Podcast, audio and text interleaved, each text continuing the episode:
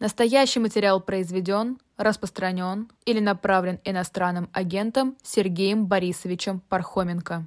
Добрый вечер, добрый день. Это «Особое мнение» на «Живом гвозде». С вами Ольга Бычкова с особым мнением Сергея Пархоменко. Привет. Привет, привет. Рад всех видеть после небольшого перерыва. Ничего, возвращаемся к, обычной, к обычному графику. Возвращаемся к нашей рутине, можно сказать. Да. Прям. Да. А, я напомню, что у нас тут есть чат в этой трансляции в YouTube, куда можно писать свои вопросы, соображения, комментарии и вот это вот все. Э, и я внимательно смотрю за тем, что там происходит.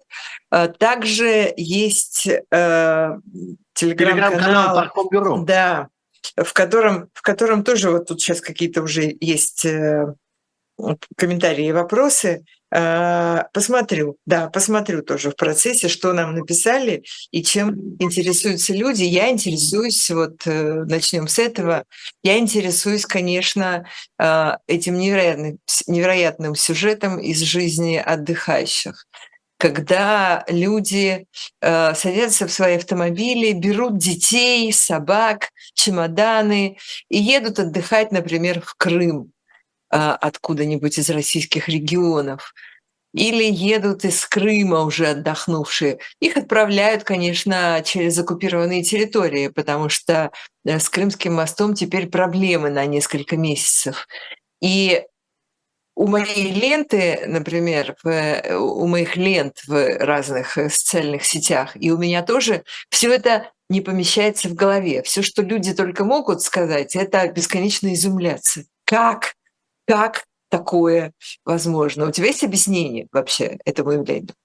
Э, ну, объяснение самое общее, и оно, в общем, конечно, вписывается, э, ну, я бы сказал, в комплекс наших представлений о том, что вообще население России, как-то я э, не решаюсь называть его народом. Знаешь, у меня в последнее время появилось несколько каких-то внутренних таких каких-то языковых самозапретов. Вот я каждый раз вздрагиваю, когда... Языковых. Языковых, прости, да, языковая – это колбаса. Конечно, да. Так вот, да, каждый раз, когда приходится называть что-то правоохранительными органами относительно России, как-то я сам себя хватаю, э, хватаю как-то за рот. Э, да, и, и суд, вот самое, слово да. суд тоже вызывает. Суд как-то не очень, да. Ну и да, вот с народом стали большие проблемы, поэтому приходится называть это все населением. Но вот люди, которые населяют Российскую Федерацию, они в целом выбрали себе вот, э, так сказать, эту позицию, ну, как, да, точнее, они ее даже не выбирали, а в них, так сказать, вырос этот такой защитный комплекс. Комплекс, который заключается в том, чтобы не э, отдавать себе отчета в том, что происходит.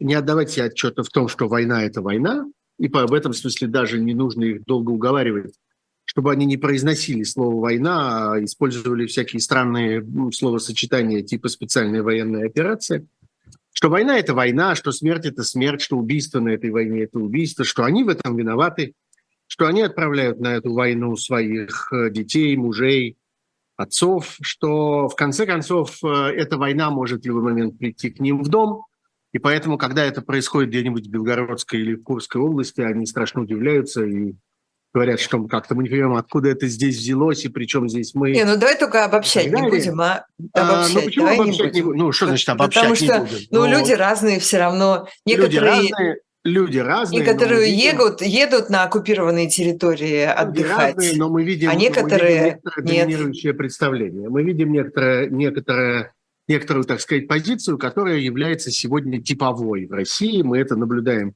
в самых разных реакциях. Ну, опять же, на опросы ссылаться не хочется, опросам как-то не очень веришь, но есть, э, мы видим, что происходит в реакциях людей в их разговорах, в их комментариях, в их каких-то чатах, в которых они сидят. А главное просто в том, как они поступают, как они относятся к мобилизации, как они относятся к разного рода проблемам с российской экономикой, и как они относятся к разного рода проблемам с железяками, которые падают на них с неба, все это складывается в некоторую картину. Можно обобщать, можно не обобщать, но тем не менее мы видим здесь э, э, пейзаж. И на это, в этом пейзаже он вполне ясный, он вполне отчетливый. В нем нет ничего загадочного, нет ничего такого, что как бы выбивалось бы из этой общей картины. И в этом смысле из этой общей картины совершенно не выбивается отношение людей к э, вообще возможности отдыха в Крыму, к возможности поездки в зону боевых действий с, с целями, так сказать, развлечений и проведения досуга. И в этой ситуации ровно так же, как когда речь заходит э, о мобилизации, когда речь заходит о том, что взрослых мужчин, иногда молодых мужчин, забирают на войну и там э, перерабатывают их в Э, разного рода изделия из мясного фарша и привозят обратно в целлофановом пакете и так далее, о чем больше всего разговор? Что занимает собою большую часть обсуждений происходящего? Компенсации, финансы. А что заплатят, не заплатят, а перевели, не перевели, а сколько это стоит? А вот на моем счете были, появлялись деньги в феврале, марте, апреле, мае, а в июне почему-то не появились. Что случилось? не что случилось, где мой муж, а что случилось, где мои деньги. Мы бесконечно это видим, мы бесконечно это слышим. И даже когда мы слышим жалобы людей, которые обращаются, там, не знаю, к своим губернаторам или обращаются к тому, кого они называют президентом или еще к кому-нибудь, верните наше, что они имеют в виду? Верните нашу компенсацию. В чем дело? Почему не платят? Где деньги? Вот ровно так же и ровно в этой же логике и ровно согласно этой же картине мира Люди, которые обсуждают сегодня поездку в Крым, обсуждают, знаешь что? Цены.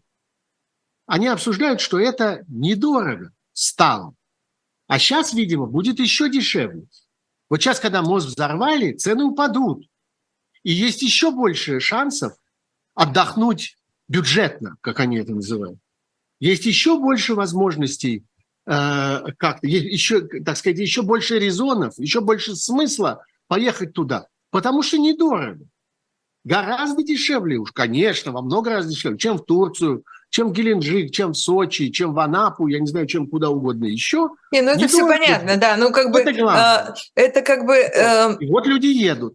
И в этом, это, в этом есть, это по крайней мере... этого дикого, Слушай, дикого вы... вот этого комплекса. В этом есть, в этом есть э, как бы э, идиотская, примитивная, абсолютно как бы очень такая одноклеточная логика, но она существует. Да, там люди думают да, о деньгах, да, это она, понятно. Она позволяет, да, но... и она позволяет нам понять гораздо более важные вещи. Но Мы когда, например, знаем... люди берут, берут детей и едут э, практически на войну, вот это же, это же не ну, укладывается ни в какую логику, даже в самую примитивную.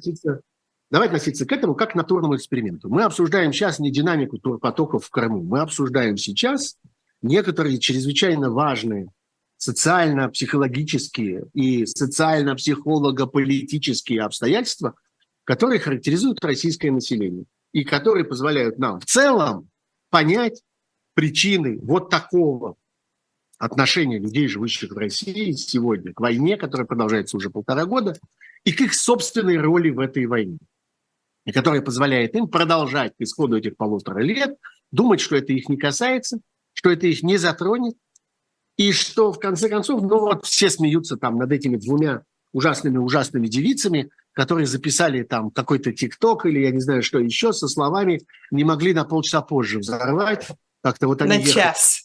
Э, да, они, да, они ехали, значит, на отдых, а им как-то помешали с отдыхом, и это и ужас заключается в этом, в том, что у них отдых сорвался, не в том, что взорвали мост, погибли люди, огромное количество людей теперь оказались буквально в трагическом положении, потому что они зажаты в этих, э, в этих пробках. Знаешь, я однажды, один раз в своей жизни, правда, не летом, а зимой, правда, не в страшную жару, а в адский холод, оказался вот в, таком, в такой безвылазной пробке, когда я стоял там для пересечения границы – в некотором месте. И вот ты стоишь в машине, и э, впереди тебя 100 машин, и позади тебя 100 машин.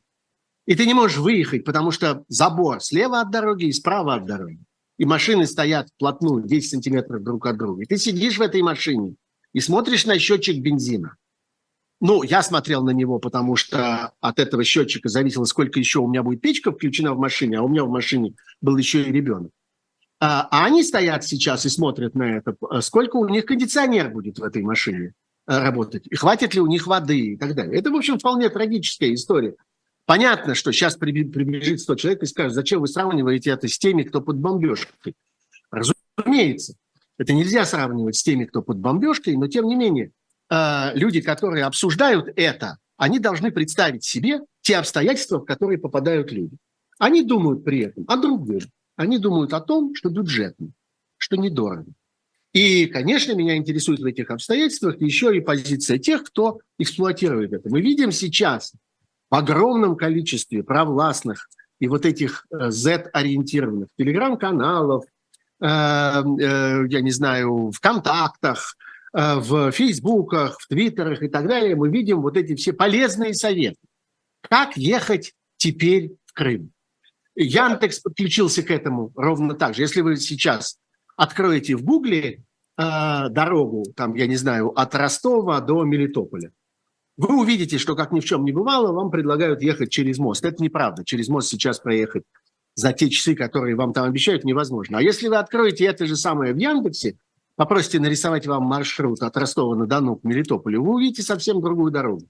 Вы увидите дорогу через то, что в России называется новыми территориями, на самом деле является оккупированной территорией э, нескольких украинских областей, на самом деле является прифронтовой зоной. И вы видите эти инструкции. Купите воды, ну, я думаю, что многие это видели.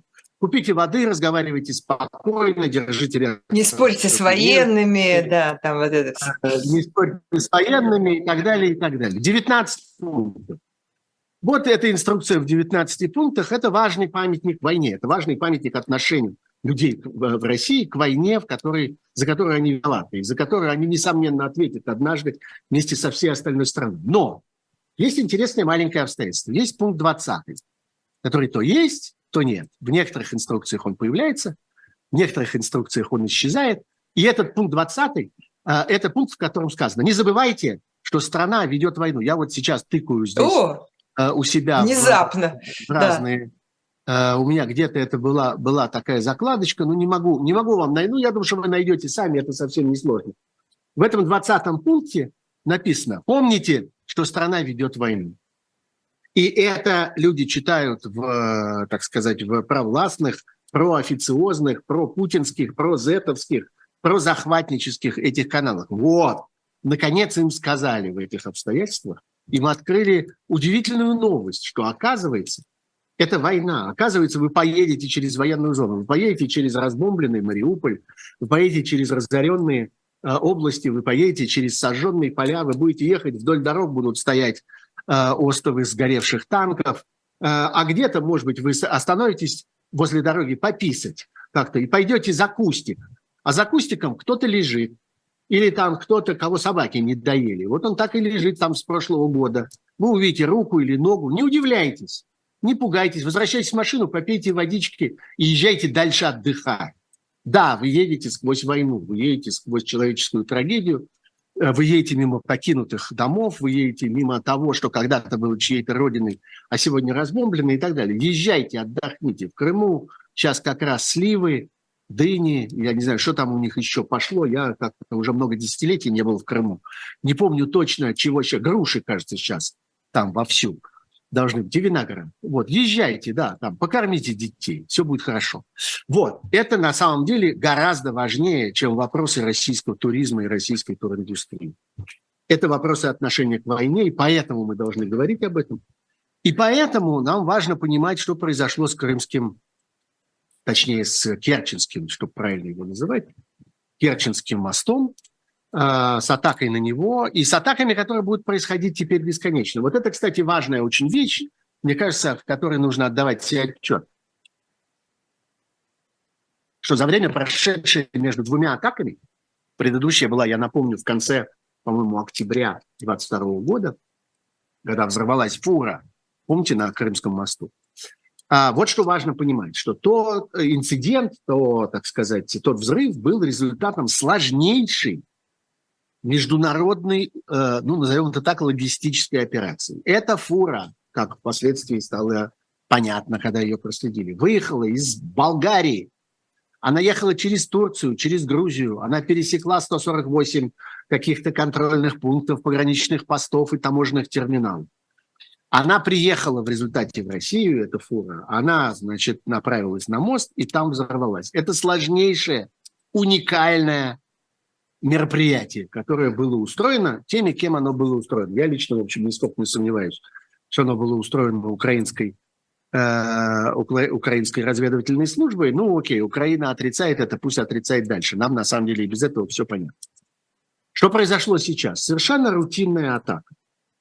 С помощью каких-то жужжалок, э, которые там, ну, в общем, размером более или менее с, с этот самый, с, со скутер, с, э, как это называется, аквабайк, вот.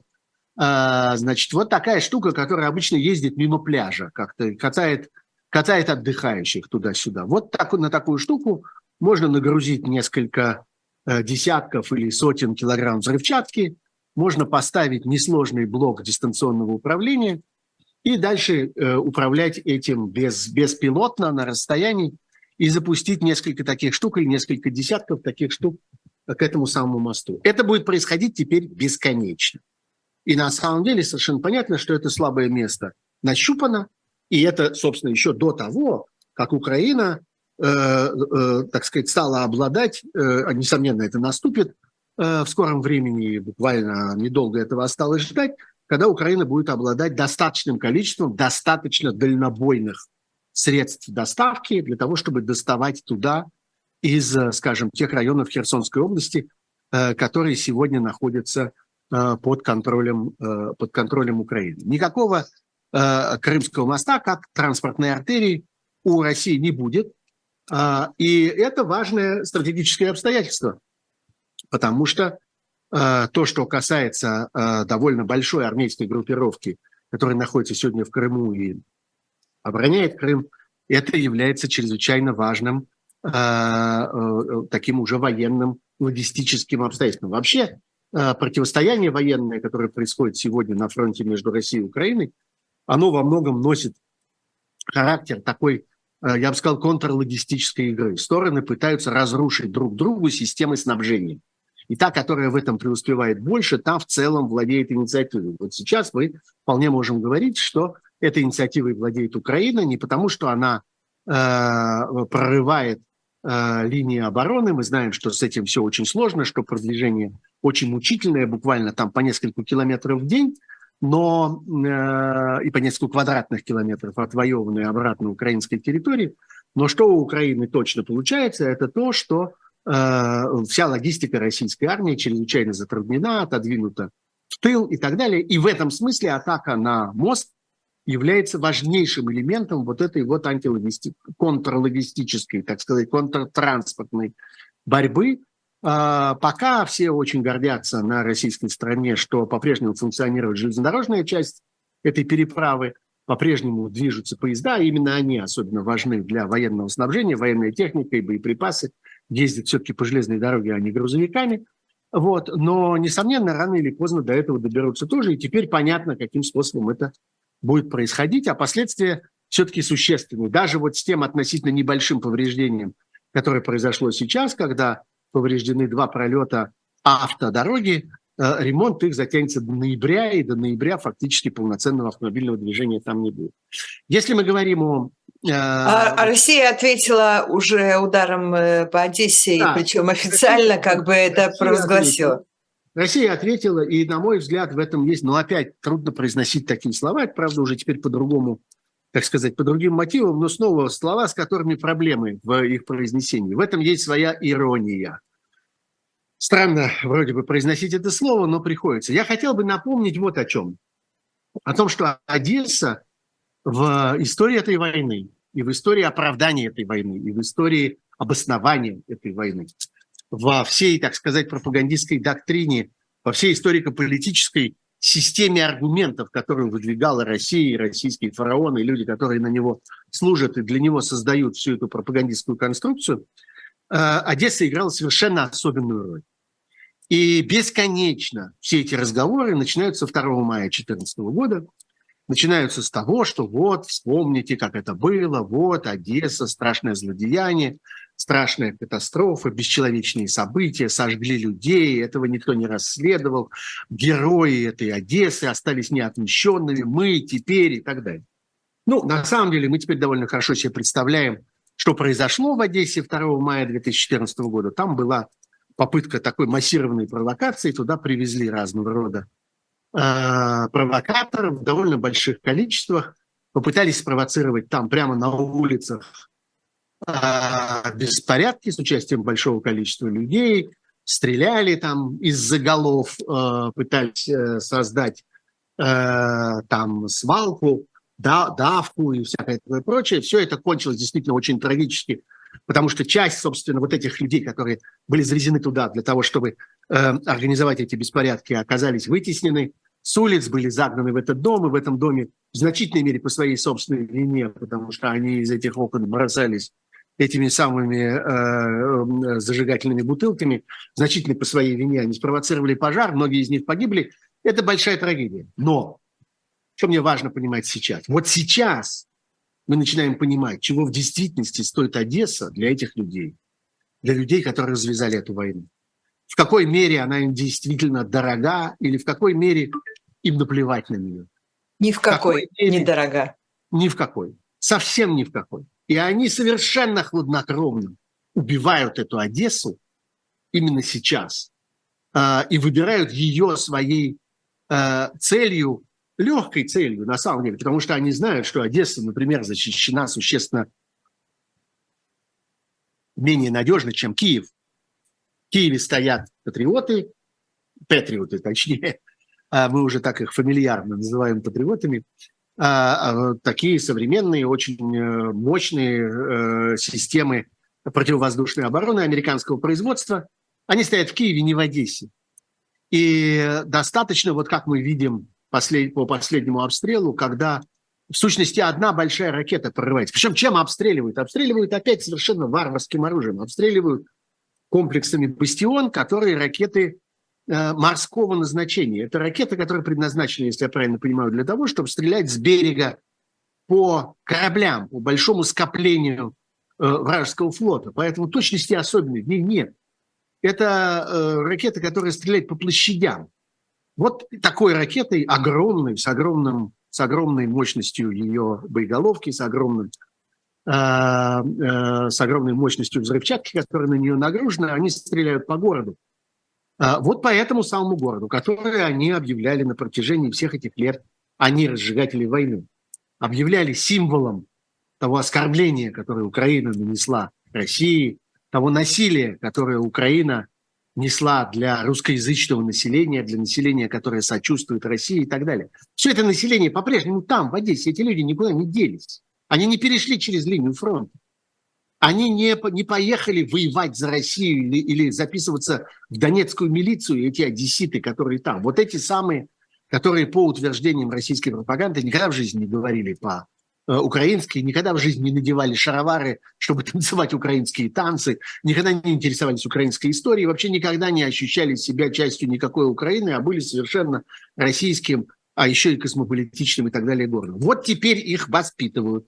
Вот сейчас им объясняют, где они в этой, э, в этой э, иерархии ценностей. Я все время вспоминаю библейскую притчу про царя Соломона, она же сюжет э, знаменитой пьесы «Кавказский меловый круг» Бертольда Брехта, про то, как, как две женщины делили ребенка. И нашелся мудрый судья, который им сказал, ну, разорвите его. Пусть каждая возьмет его за руку и за ногу и тянет в свою сторону как-то, ну, которая окажется сильнее, то и принадлежит ребенок. Так, ну а если он при этом разорвется на части, ну что же делать, разорвется на части. Вот, ну вот э, этим ребенком сегодня э, э, оказалась, собственно, Украина, в целом украинские города, и в частности город Одесса, который предлагается разорвать на части. И та мать, которая действительно оказалась матерью, отпускает этого ребенка и говорит, нет, рвать не буду. Э, как-то пусть, пусть, не, не, не, не, пусть не будет ему больно, и не будем, не будем разрывать его на части. Вот э, мы видим эту старинную древнюю притчу и эту пьесу, видим ее в таком странном воплощении сейчас, во время этой войны.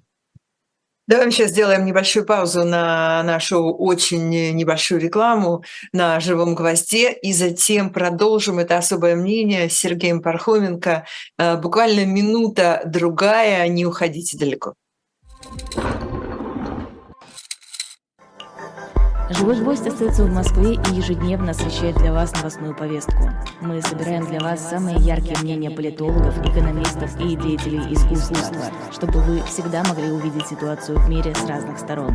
Поддержите нас в это непростое время, чтобы мы могли развиваться и дальше. Как это сделать? Переходите по ссылке под трансляцией или воспользуйтесь QR-кодом, чтобы оставить свой донат.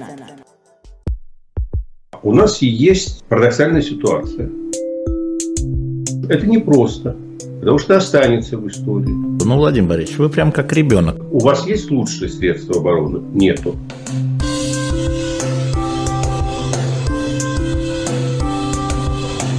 Мы же не живем в России просто так. У нас всегда должна быть какая-то миссия, ради которой можно сдохнуть. Это вообще вот кто доказал? Бжезинский. И мы продолжаем э, наше особое мнение на живом гвозде, но прежде чем мы будем обсуждать дальше э, текущие новости и все, что мы сегодня приготовились э, с вами обсудить, я, как обычно, расскажу еще об одной книжке, которая называется «Не мой Онегин», не мой в смысле не то, что не мой, и не твой, и не ваш, а в смысле не мой. Онегин – роман о поэме. Я надеюсь, что вы можете увидеть сейчас ее на своих экранах. Это книга, которую можно купить, э, посмотреть, по крайней мере, заказать, подарить с помощью сайта shop Dilettant Media. Э, это книга, которая вышла еще в 2020 году. Ее автор Александр Минкин, известный журналист, э, литературовед и театровед. И это роман о поэме, как написано, собранная и доработанная из э, разных публикаций Минкина в разные годы, его статей, посвященных э, главному роману в стихах и творчеству Александра Пушкина в целом. Э, вот такая книга, которая называется «Не мой Онегин. Роман о поэме». Вы можете найти ее, как обычно, на сайте Shop Дилетант Медиа. Ну и, разумеется, э, там есть еще много чего интересного, о чем мы каждый раз рассказываем, но вы тоже можете там э, поисследовать, и наверняка что-нибудь интересное, полезное и нужное для вас найдется. Давай продолжим Давай продолжим нашу, э, нашу программу. Э, ну, э, зерновая ну, надо, сделка. Зерновую сделку сказать. Давай, да, да зерновая сделка, за которой, за которой все следят уже, я уж не знаю, да, сколько, этот, сколько сказать, месяцев. Проблем. Да, и сейчас известно, что Россия оттуда выходит, но при этом Украина, Украина сказала, что нет никаких проблем. Если, если Турция разрешит э, проход кораблей, то Украина будет поставлять и так далее. То есть обойдутся э, без России. Это поведение выглядит, меня конечно, загадка. совсем уже загадочным и странным. Для Вообще. меня большая загадка, почему такое большое количество э, умных и, и глубоких людей э, начали как бы связывать, скажем, атаку на этот самый Крымский мост с временем, так сказать, завершения зерновой сделки и так далее.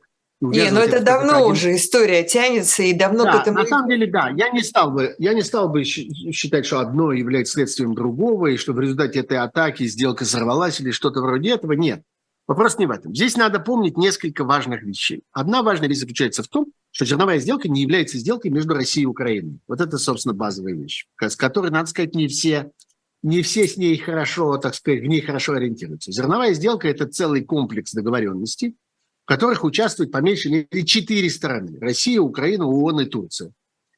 А, а дальше уже косвенно... Ну и африканские страны, да, которые заинтересованы в этих продуктах. которые заинтересованы uh-huh. в этих продуктах. Или тех стран, э, флоты которых участвуют в перевозке этих, э, этой сельхозпродукции и так далее. Там в результате этих сторон становится очень много. Но главное, но в, в начале договоренности между четырьмя сторонами. В действительности Украина договорилась первоначально с ООН и Турцией, что они будут ей помогать экспортировать ее сельхозпродукцию, будут, грубо говоря, прикрывать эти транспортные операции. А потом эти две стороны, и Турция, и ООН, не Украина, договорились в свою очередь с Россией о том, что Россия не будет очень зверствовать, а будет к этому относиться спокойно, э, э, столько, насколько это возможно, разумно, И в обмен на это получит там некоторые послабления санкций, получит открытие, э, возобновление работы вот этого знаменитого аммиакопровода. Аммиакопровод – это важная вещь для экспорта продуктов, которые потом используются для производства удобрений, в частности. Э, этот аммиакопровод на минуточку приходит в Одессу, все то же самое, не куда-нибудь еще. Вот. А, и таким образом, эта сделка, э, эта сделка не потому, что Россия хочет экспортировать э, украинское зерно, украинский подсолнечник, украинское масло э, и разные другие украинские сельскохозяйственные товары. Нет.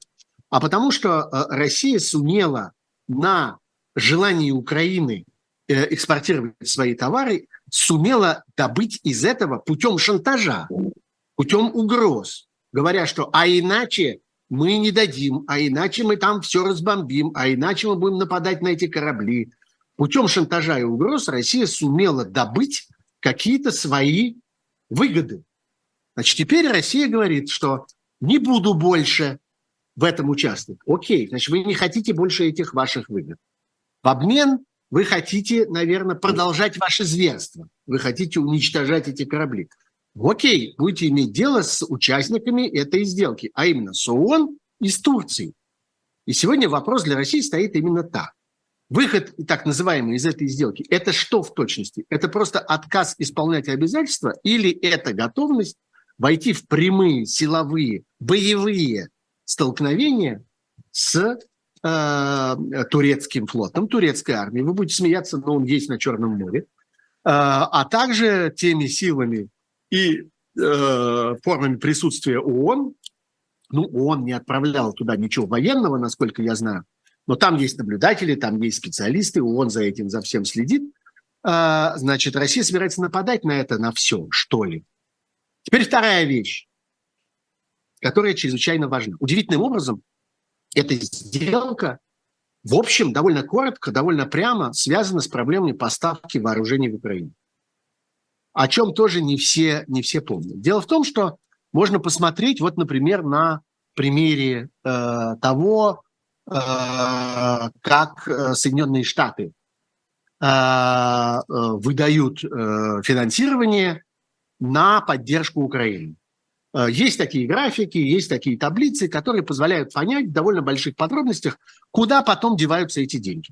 Вот известно, что в общей сложности с начала войны, с марта 22 года, а, это началось вскоре, буквально в первые же дни после войны, в марте 22 года, Соединенные Штаты, Конгресс Соединенных Штатов выделил на помощь Украине примерно 113 миллиардов долларов. Вот это общая сумма. Из них, как теперь можно посчитать, вот буквально по состоянию на, там, не знаю, на две недели тому назад, вот это данные примерно так, такого, такого времени, из них Э, примерно 81 миллиард из 113 э, непосредственно направились в помощь Украине. Возникает вопрос, а где все остальное? А все остальное, между прочим, это 32 с лишним миллиарда долларов. Это довольно большие деньги, на самом деле. Если там потом посмотреть, на какую сумму в конечном итоге Украина уже сейчас, собственно, получила вооружений, выясняется, что это, например, больше – чем та сумма, на которую Украина в реальности получила от Соединенных Штатов вооружений, боеприпасов и так далее. Вот, собственно, всяких железок. Так вот, эти 32 с лишним миллиарда долларов, они делятся на две большие части. Часть – это деньги, которые идут на нужды американской армии в Европе и на всякие дополнительные расходы американской армии, которые в связи с войной в Украине происходят. Потому что американские Э, вооруженные силы, базирующиеся в Европе, передвигаются с места на место, перегруппируются, их там добавляют, передвигают какую-то технику, переоборудуют, переоборудуют базы, переобучают специалистов и так далее, и так далее. Это довольно большие расходы, это первое. А вторая часть, это знаете что? Это помощь странам, пострадавшим от отсутствия продовольственного экспорта из Украины. Эти самые деньги идут в Африку, в Южную Азию, там всякий Бангладеш там и так далее, идут на продовольственную помощь голодающим, которые стали голодающими от того, что они не получают больше украинского зерна, украинского растительного масла. Растительное масло – важнейшая вещь, и чем, надо сказать, беднее население, тем больше в его рационе составляют две вещи – хлеб и растительное масло. Это, собственно, то главное, чем люди питаются по большей части в таких совсем нищих странах. Ну вот, ну, хлеб в широком смысле. Ну, мука, раз, да, зерновой. Зерно, угу. да. Рис туда входит, там и всякое такое прочее тоже. Вот. А, так вот, в этом смысле Украина прямо в этом заинтересована. Потому что если она начинает поставлять это в эти страны, то эти деньги возвращаются из вот этой помощи голодающим, на то, возвращаются туда, куда они были изначально предназначены, то есть на непосредственную помощь Украине. Это важная очень вещь, про которую тоже нужно, э, нужно которую держать, так сказать, в голове и понимать, почему для Украины это представляет из себя такой, такой важный интерес. Не только потому, что это там важнейшая э, сторона украинского экспорта, а еще и потому, что это прямо военный ресурс на сегодня как оказался. Так что вот что касается этой зерновой сделки, что здесь можно сказать. Россия отказалась от своих обязательств по этой зерновой сделке. Ну вот теперь посмотрим, насколько она плюс к этому э, будет проявлять агрессию в отношении других участников зерновой сделки, понимая, что на этом закончатся те преимущества, те выгоды, которые на этой зерновой сделке она получила. Ну и сюда да. же, в этот же ряд идет э, новость про Путина и саммит БРИКС э, в ЮАР. Э, думал, ну, да. думал, думал, думал, думал, да. думал Кремль и надумал все-таки... Это тоже, ну вот мы сегодня... Мы сегодня лишний раз да. мы не рисковать. какими-то конкретными ситуациями, которые позволяют нам открыть, ну или там не открыть, что там уж от, никаких открытий мы не делаем, но как бы посмотреть более внимательно и понять более ясно, какие-то более глобальные э, обстоятельства. Вот история с ЮАР, хотя, казалось бы, речь идет, в общем, о э, таком вполне себе локальном эпизоде. Ну да, вот в ЮАР собирается, э, собираются представители стран э, БРИКС. Э, это важный достаточно, но, в общем, не, не, не безумно огромный э, политический блок. Э, и э, вот вопрос о том, поедет туда Путин или не поедет. Бесконечные разговоры о том, что он туда что он туда э, собирался ехать. Я абсолютно убежден, что никуда ехать э, Путин в действительности не хотел. По одной простой причине. Он страшный бздун. И он э, боится передвигаться, он боится выезжать из страны, а тем более вылетать из страны. Он боится ночевать вне страны. А ЮАР достаточно вам посмотреть на карту, если вы не очень... Далековато находится. ЮАР, ЮАР находится черти где, на, на другом конце земного шара. Нужно пролетать через огромное количество границ. Под, часть из этих границ носит весьма, я бы сказал, сомнительный с точки зрения политической ориентации характер. Э, вот, э, туда точно одним днем не обернешься. Сомнительный с точки зрения политической ориентации, в смысле, некоторым, например, да, да. Э, может понравиться и как-то прийти что, да, что к сердцу, да. по сердцу что пролетает, вот да, это вот распоряжение, распоряжение международных прокуроров. Вот. Да. да, так вот, я абсолютно убежден, что Путин не собирался никуда лететь. А, но ему важно было получить на это согласие. Точнее, даже не согласие, а приглашение. Ему важно было продемонстрировать остальному миру, что э, мандат на его арест, выданный Международным уголовным э, трибуналом, ничего не означает. И что страны, в том числе э, такие как ЮАР, страны, которые подписали документы, связанные с этим трибуналом, и обязались вроде бы подчиняться его решению и страны, э, которые находятся, э, которые очень дорожат своими отношениями с главными врагами России, казалось бы, с Европейским Союзом, с Великобританией, с Соединенными Штатами. ЮАР, для ЮАР это чрезвычайно важно. Я убежден, что это для ЮАР более важно, чем взаимоотношения с Россией. И тем не менее, Путину было важно выцегонить из ЮАР это приглашение, демонстрацию того, что нет, Путин – это такая важная цаца, это такой огромный начальник, это такой мировой диктатор, в отношении которого мы готовы нарушить все. Наши обязательства перед трибуналом, наши обязательства перед союзниками, наши обязательства э, по международным договорам. Мы, ЮАР, совершенно на все согласны, потому что мы очень Владимира Владимировича уважаем. Нет, он этого не добился. И на финальном этапе это приняло, надо сказать, довольно комические формы. Когда ЮАР, уже представители ЮАР на достаточно высоком уровне, на уровне там официальных служб их администрации президента, на уровне их Министерства иностранных дел и так далее. ЮАР, между прочим, серьезная, довольно большая страна. Это мы так как-то к ней относимся с улыбкой, но это вообще одно из не просто одно из сильнейших... Не относимся с улыбкой. Да, Серьезно ну, относимся. Да, там вот, там вот заповедники, там много бегемотов, э, как-то там э, это, фрукты э, и всякое такое. Нет, послушайте, это... Полезные ископаемые, алмазы и всякое такое. Да. Это богатейшая страна с точки зрения Э, с точки зрения э, полезных ископаемых. Это несомненный региональный лидер в этой южной половине Африки. Это одна из важнейших опорных стран вот в этом блоке БРИКС и так далее, и так далее. Так вот, на достаточно высоком уровне э, представители ЮАР говорили, послушайте, кончайте дурить, не надо этого делать. Пришлите вашего министра иностранных дел и успокойтесь на этом. Совершенно этого достаточно. И не ставьте, и не ставьте нас не тоже ставьте в идиотское нас, положение, да. да. Оно, это положение не идиотское, это положение в политическом смысле двусмысленное. То есть да. им предлагают выборы. Не просто кого ты любишь больше, маму или папу, а им предлагают выбрать свои международные обязательства или страх перед Путиным и тем, что он может там им каким-нибудь способом устроить, куда-нибудь их не допустить, чего-нибудь там им не, не, не дать. А понятно, что сейчас очень многие страны относятся к России как к дойной корове. Вымя у нее, у этой коровы. Э, там, где санкции, там, где возможность поучаствовать немножко в этом сером и черном рынке, в рынке обхода санкций. В этом смысле Россия стала очень привлекательной для Центральной Азии, и для Индии, и для Китая, и для Кореи, и для многих других стран, и для африканских стран тоже, которые с удовольствием в этом участвуют.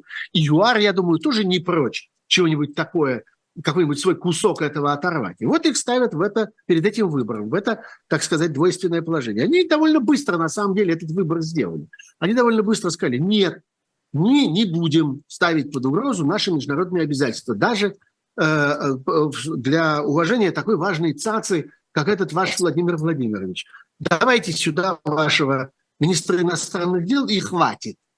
Россия долго капризничала, а в лице того же самого Министерства иностранных дел делали всякие вполне издевательские какие-то полухулиганском, гопническом тоне, как это обычно делается, э, заявления. Э, Песков это так и сяк э, комментировал. Ну, в результате немножко, так сказать, по, по, поерзали немножечко и согласились, потому что выхода в действительности никакого нет, а альтернатива – это просто не участие в России в саммите БРИКС, а это значит снижение веса России в этом саммите, потому что понятно, что э, то, те полномочия, которые в этом, э, в этом блоке сегодня у России есть, они с большим удовольствием будут подхвачены другими странами, которые с удовольствием займут, займут роль более близкую к лидеру, к позиции лидера этого блока. Прежде всего это касается там Индии, Бразилии, которые которые очень хотят соперничать с Китаем внутри, э, внутри этого, э, этого блока. Так что вот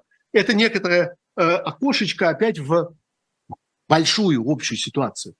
То есть ситуацию Гага работает. России, России изгоя, в ситуации Россия, России страны, оказавшейся в изоляции, изгнанной из мирового сообщества и э, российского фараона, который мучительно пытается сделать вид, что этого пока еще не произошло, что он может этим сопротивляться, этому сопротивляться, что он может передавить это, так сказать, своей силой. Нет, передавить этого он, э, он не может.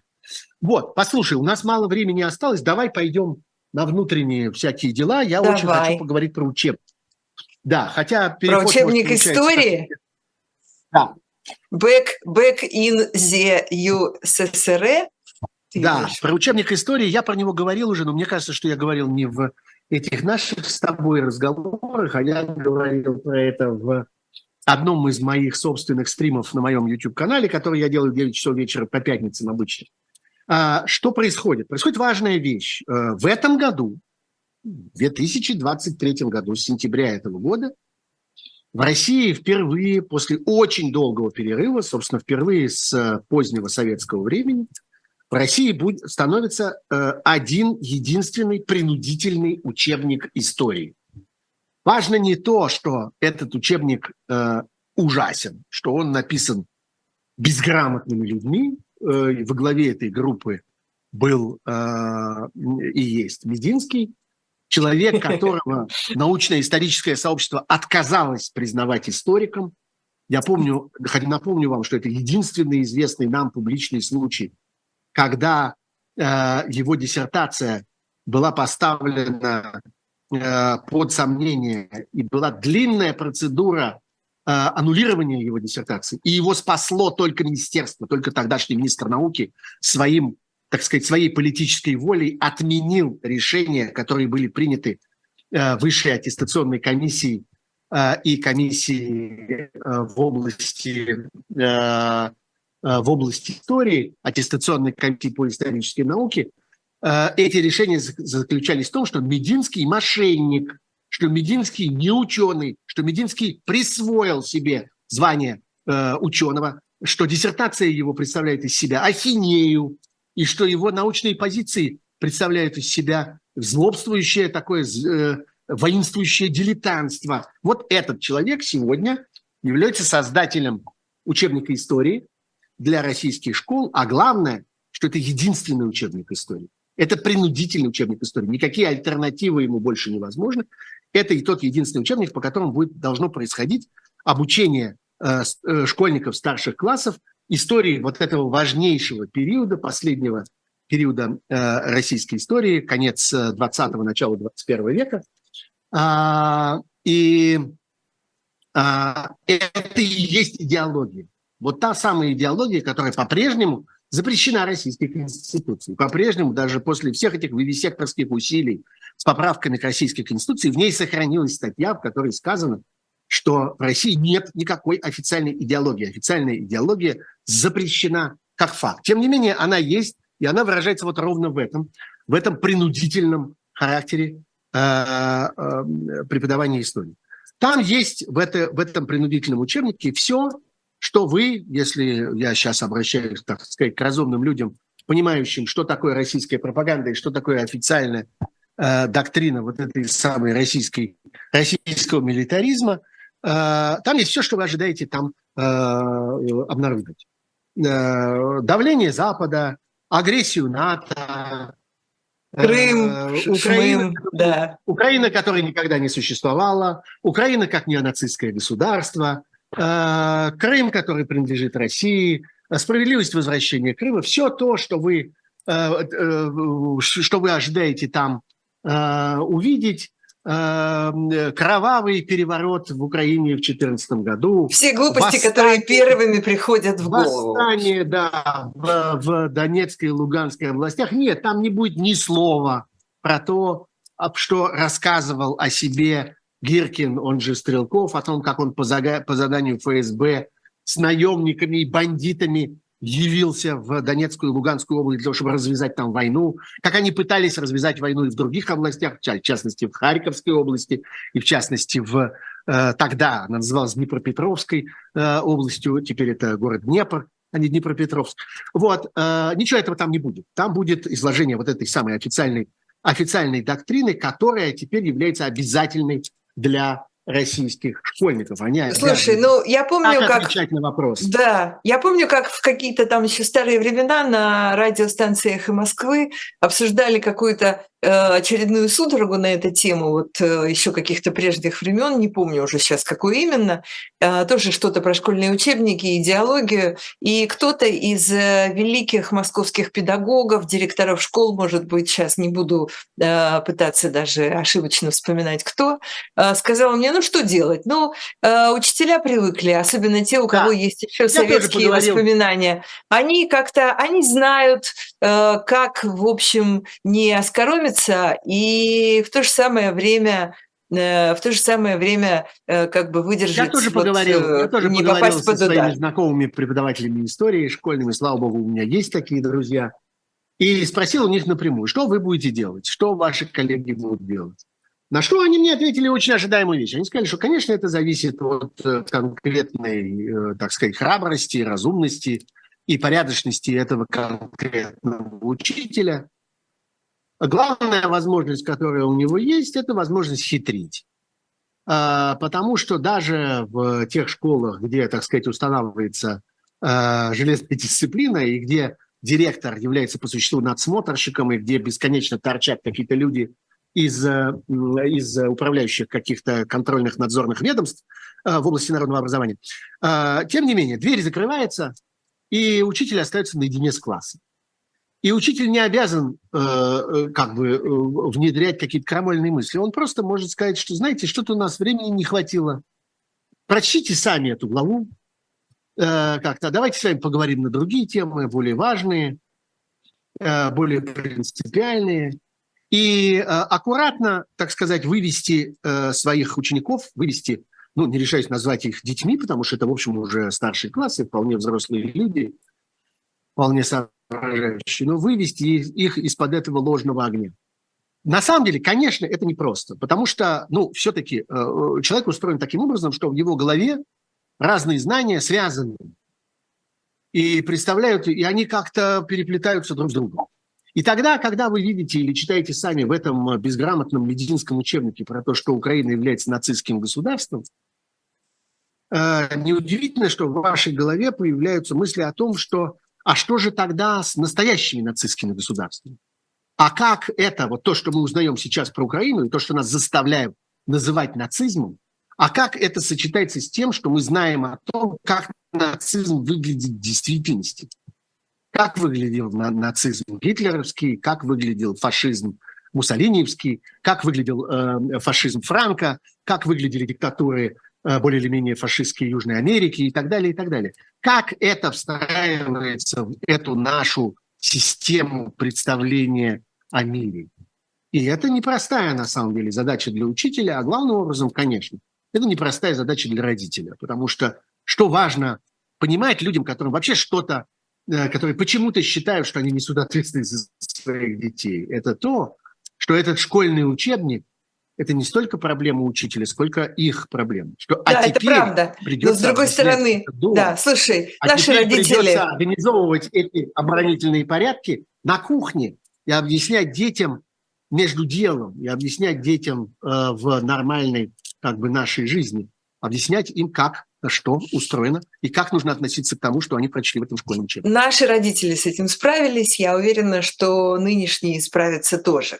А, как вписывается, да, как вписывается в эту картину, а, понятно как, но ты мне объясни в подробностях. Э, заявление министра здравоохранения Мурашко про то, что российские женщины должны рожать, рожать и рожать, начинать делать это как можно скорее, а потом уже думать о какой-то там карьере, учебе а, и так далее. Рожать, рожать и еще раз рожать. Третьего, Война? четвертого и, Война? и лучше больше. Война – это порождение дикости, с одной стороны, вся в целом. И это источник дикости. Это такой, я бы сказал, э, закольцованный процесс. Война – это такое время, когда со дна поднимается разная муть, дрянь и грязь.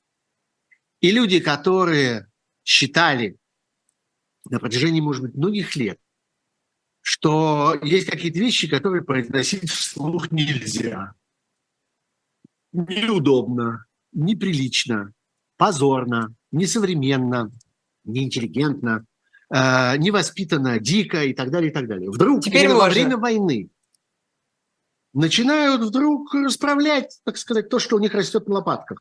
И начинают думать, что ну вот сейчас пора. Ну, наконец, я могу сказать, что баба дура должна жить на кухне в те редкие моменты, когда не рожает. Как-то в перерывах между родами должна сидеть и печь мне пирожки. Как-то раньше мне было страшно это говорить, потому что не только она сама меня э, как-то сковородкой огреет э, по башке, но еще и товарищи осудят, скажут, что-то ты как-то одичал, одурел, теперь такого не носят как-то, теперь такого не говорят, неприлично. А сейчас во время войны прилично. Война все списывает, в том числе и это. Потому что появляются вот все вот эти представления о том, что у нас есть вещи там поважнее, у нас есть э, демографические задачи, нам нужны, нам нужны э, эти, как это называется, защитники Родины и все остальное. А что это делать? забота о поголовье, конечно, фантастическая, да. Вот, конечно. да. И на самом деле, конечно, это э, вещь, которая будет э, давать свои плоды ужасные долго после войны. Потому что э, к чему приводят Э, любые попытки вот такого насильственного, я бы сказал, насильственного насаждения деторождения. к борьбе людей, так сказать, в подполье с ними, подпольным абортам, к всяким диким варварским методам контрацепции, к э, бесконечным... Три секунды. Бесконечным угу. проблемам психологическим и психиатрическим. Вот это дает результат такой. Это не управляется вручную. К домашнему насилию давай еще добавим к этому, все конечно. Это совершенно, все это совершенно связанные вещи, и они будут ощущаться тогда, когда никакого мура. Все, все, и мы заканчиваем. на этом стуле. Да, это было особое мнение Сергея Пархоменко. Спасибо, до встречи, пока. Счастливо, пока.